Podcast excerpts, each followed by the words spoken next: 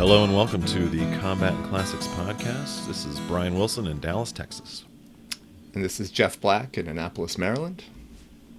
And I'm Shiloh Brooks in Colorado. We are back for book two in our series on the Iliad, taking it one book at a time. Uh, so, overview of book two. We have Zeus has decided to intervene because in book one, Thetis asked him uh, to avenge her son, Achilles.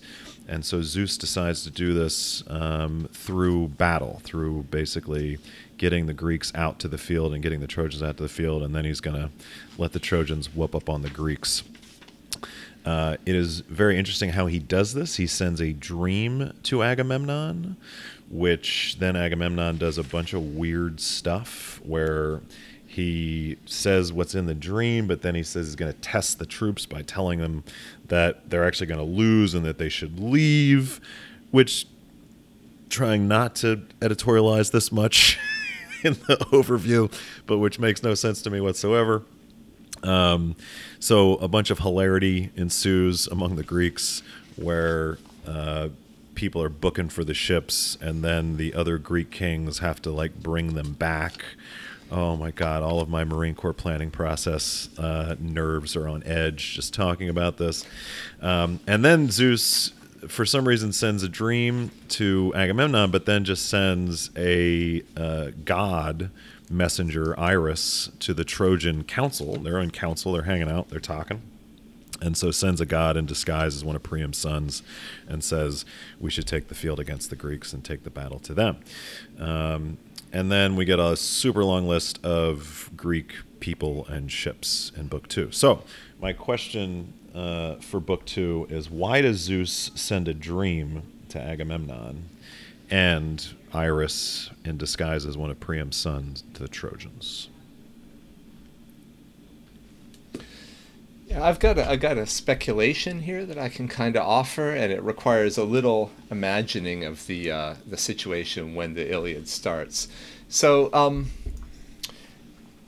the day before uh, this dream came, and for that matter, 12 days before, and for that matter, I don't know how long before, it's not clear to me that the Greeks have engaged with the Trojans in the field.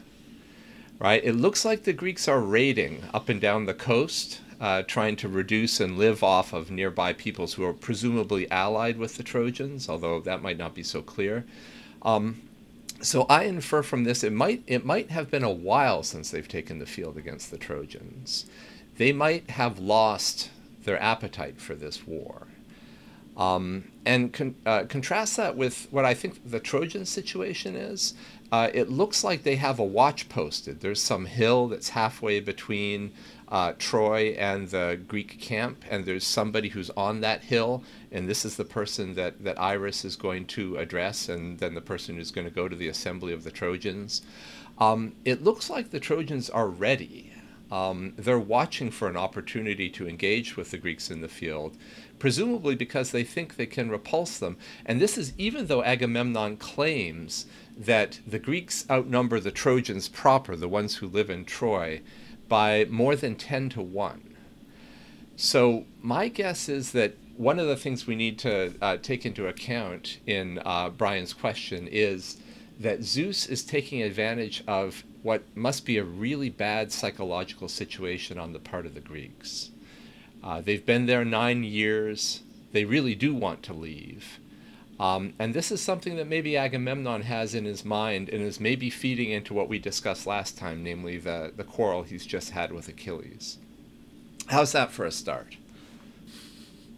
Shiloh and I are just staring at each other, going, "Do you want to talk? Should I talk? Which well, supposed to talk?" No, I, I, it makes sense what you say. I, am just I'm trying to tie this back then, or, or, trying to get some clarity on the question, um, or at least get a more explicit answer to it. Why the God in the one case and the dream in the other?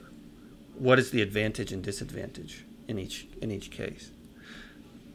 Yeah. So would it be something like the dream requires interpretation and as requiring interpretation, it takes into account the condition of the interpreter. That's one of the things that oh, it does. And so it offers something like more scope for Agamemnon's tendency to express itself. Okay. Um, whereas the you know the the disguise as um, a Trojan, that sort of thing we'll see as we read a, f- a few more books of this uh, of this poem. Uh, it doesn't always and maybe even doesn't often throw the participants. They often say, "Hey, you're a god who looks just like so and so," right? Well, this is important. I better I better pass it on. Um, so I guess all I was driving at, or all I was suspecting, is that there's something um, much more fraught about the Greek psychological situation from a military perspective than there is about the um, Trojan one. Even though on on paper, I think the Greeks should take no time whatsoever to to overcome the the Trojans. So would you say that Zeus has a sense that Agamemnon is going to he sets Agamemnon up to say oh, the dream was a ruse, and lo and behold, it's exposed to Agamemnon that his men are cowards, which or are tired, or whatever the case may be, and Zeus already knows this, and, yeah. and so he's. Is he yeah. trying to teach them something in addition to? You see what I'm, I'm asking? Well, I definitely, I definitely get the sense that Zeus knows Agamemnon's going to mess this up. like that and and that's what he's counting on right because he want he wants to punish the greeks um and so if the greeks have you know a military advantage if let me let me put it this way you know, so you can say that you know the the moral is the physical is 10 is to 1 right and so the fact that the greek commanders who just saw agamemnon in the last book kind of losing his shit over one war bride right? And just was willing to like let Achilles, you know, totally stop fighting and be like, no, screw you, man. I don't need you anyway. Um, they, they've they're already if they haven't seen it for nine years, they're seeing it now that this guy is just bad news. Um, and so Zeus, I think, is setting that up by doing the dream because now.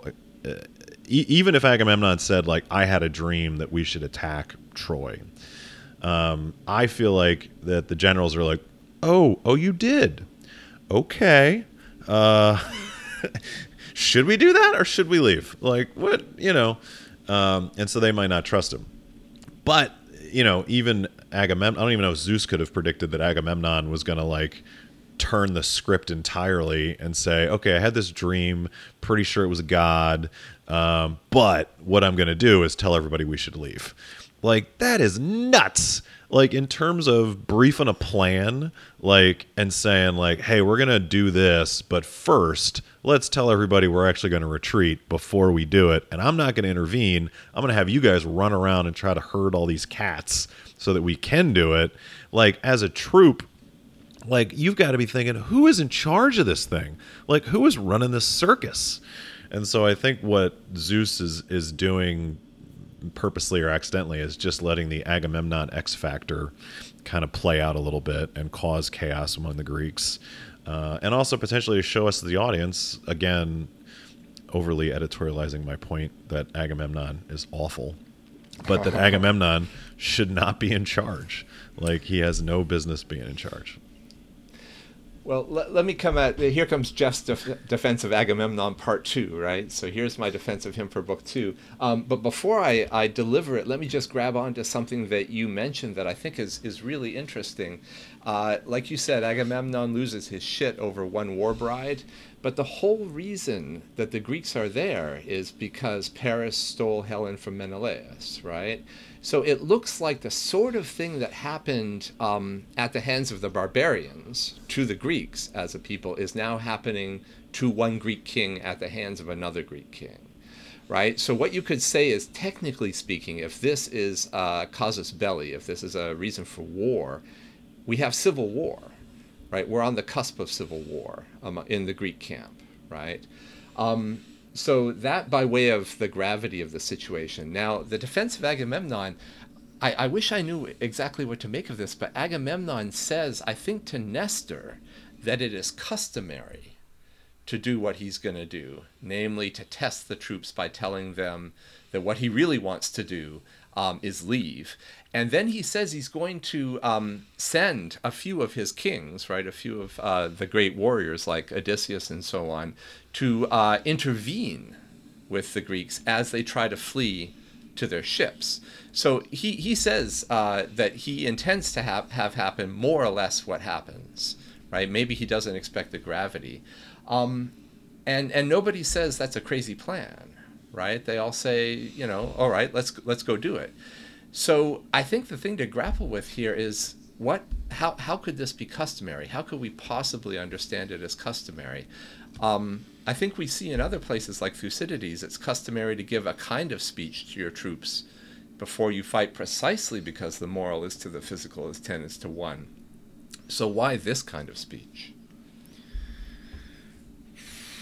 I, I guess too many flashbacks to like really weird briefing room situations um, with like colonels who are like, "Here's what we're doing, guys," and then everybody just kind of looks at each other like, "Oh my god, okay, we're not we're."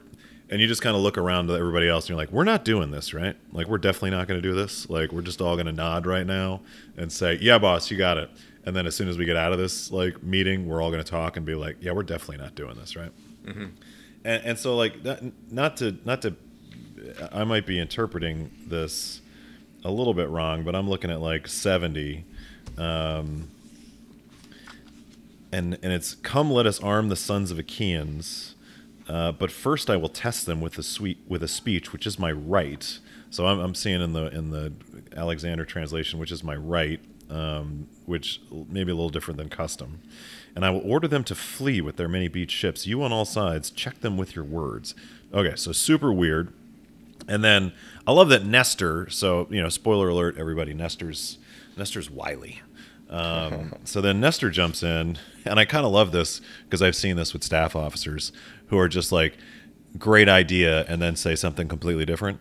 Um, so, having said all this, he then sat down, and among them rose Nestor, lord of Pylos, by the sandy shore. He, with wise regard for them, spoke and addressed them O friends, leaders and counselors of the Argives, if any other of the Achaeans had told of this dream, we would deem it a delusion and stay clear of it.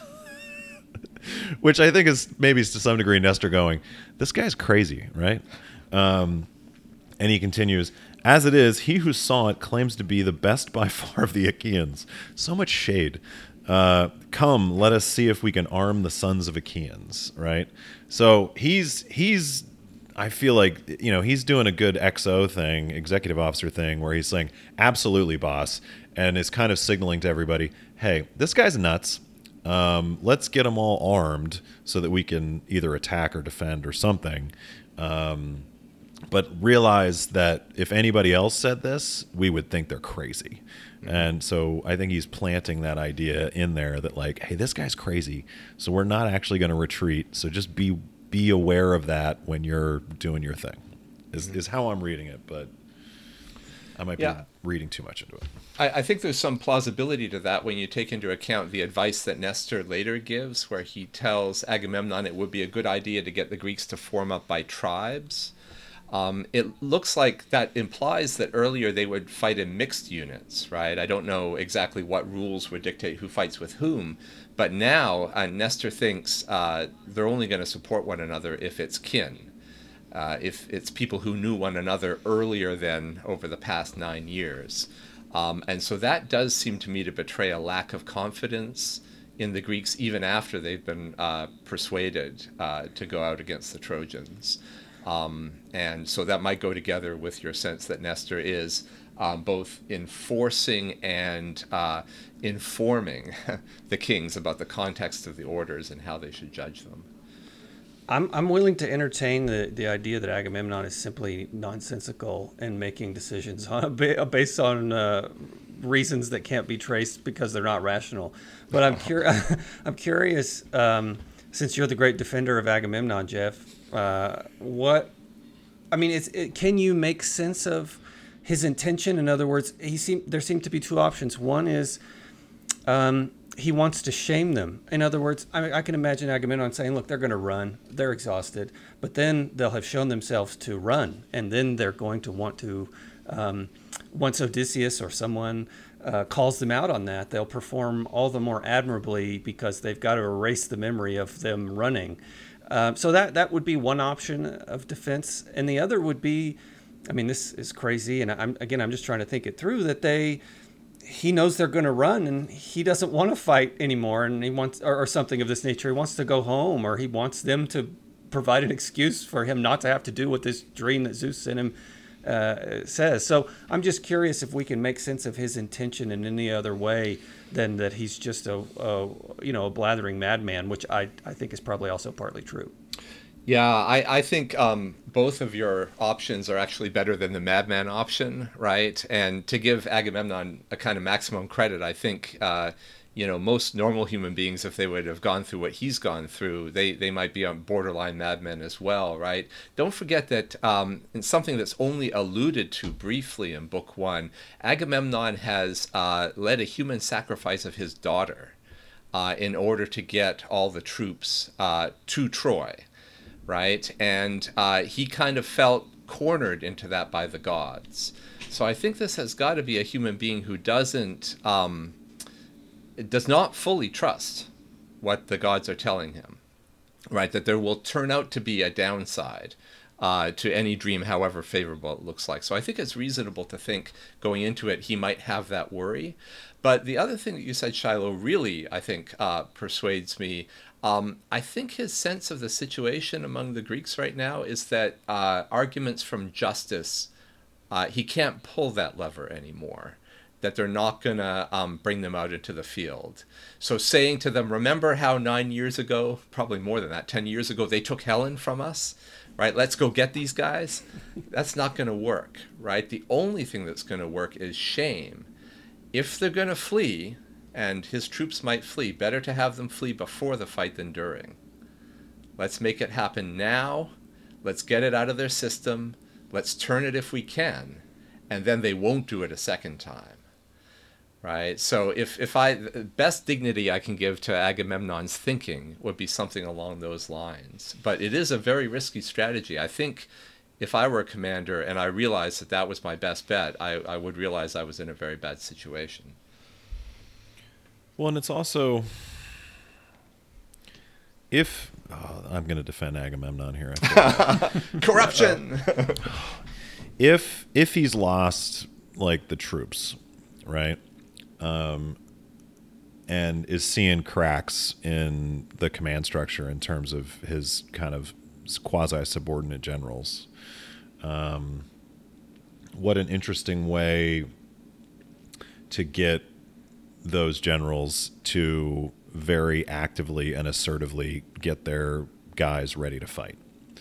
Um, you know, what what more dire circumstance can you put as a challenge to your subordinate commanders than, hey, I'm going to tell all the troops we're going to retreat, and then you got to bring them back.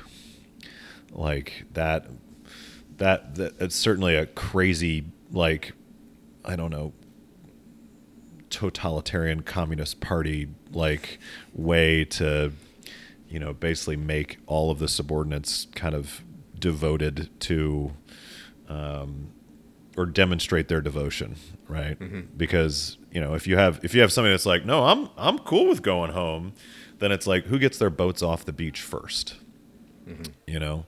Like who which one of the subordinate commanders is like oh no i'm gonna i'm gonna hit the head.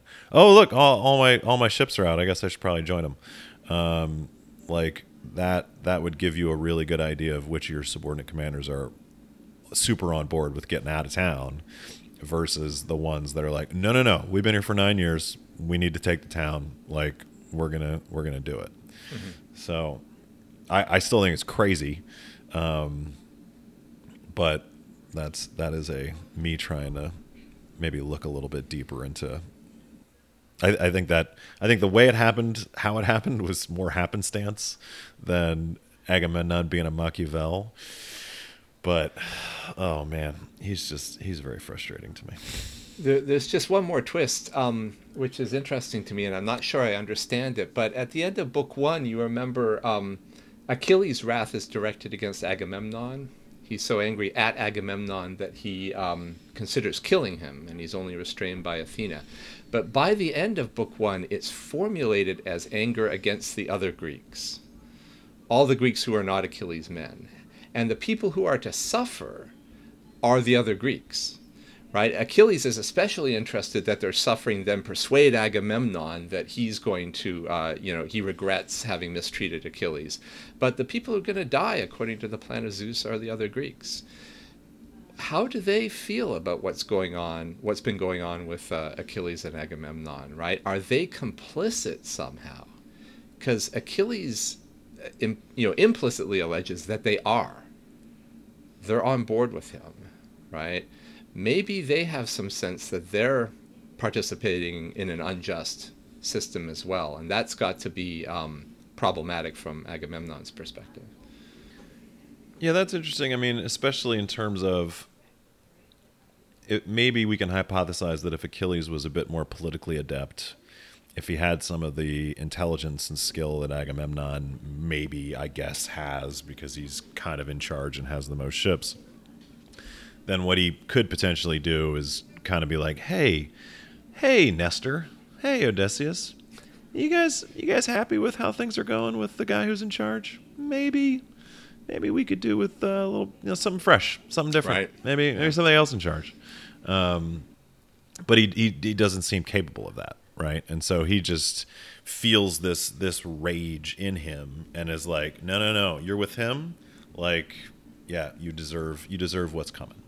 Yeah. Achilles is incapable of conspiracy, as we'll find out later. He hates, like the gates of Hades, people who think one thing and say another. Thank you for teeing that up because that, that's so much fun. That is so much fun when we get to book 10. Um, and it's like, wait, is, is, is he? So, yeah, that's some, some the people that have read this before will get what we're talking about. We actually did the Embassy of Achilles way back in episode mm, in the tens, I think. Search me a long time ago. Yeah, a long time ago. So if you want to go back and, and, and take a listen to that before we do it again, um, you'll get a little bit of what we're talking about. But I, I think that's uh, a good place to wrap up. So thank you, Jeff. Thank you, Shiloh. Another book in the books.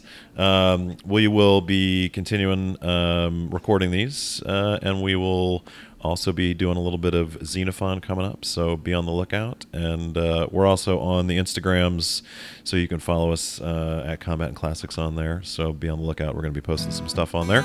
Uh, but until then, thanks, guys. Yeah, thanks, guys.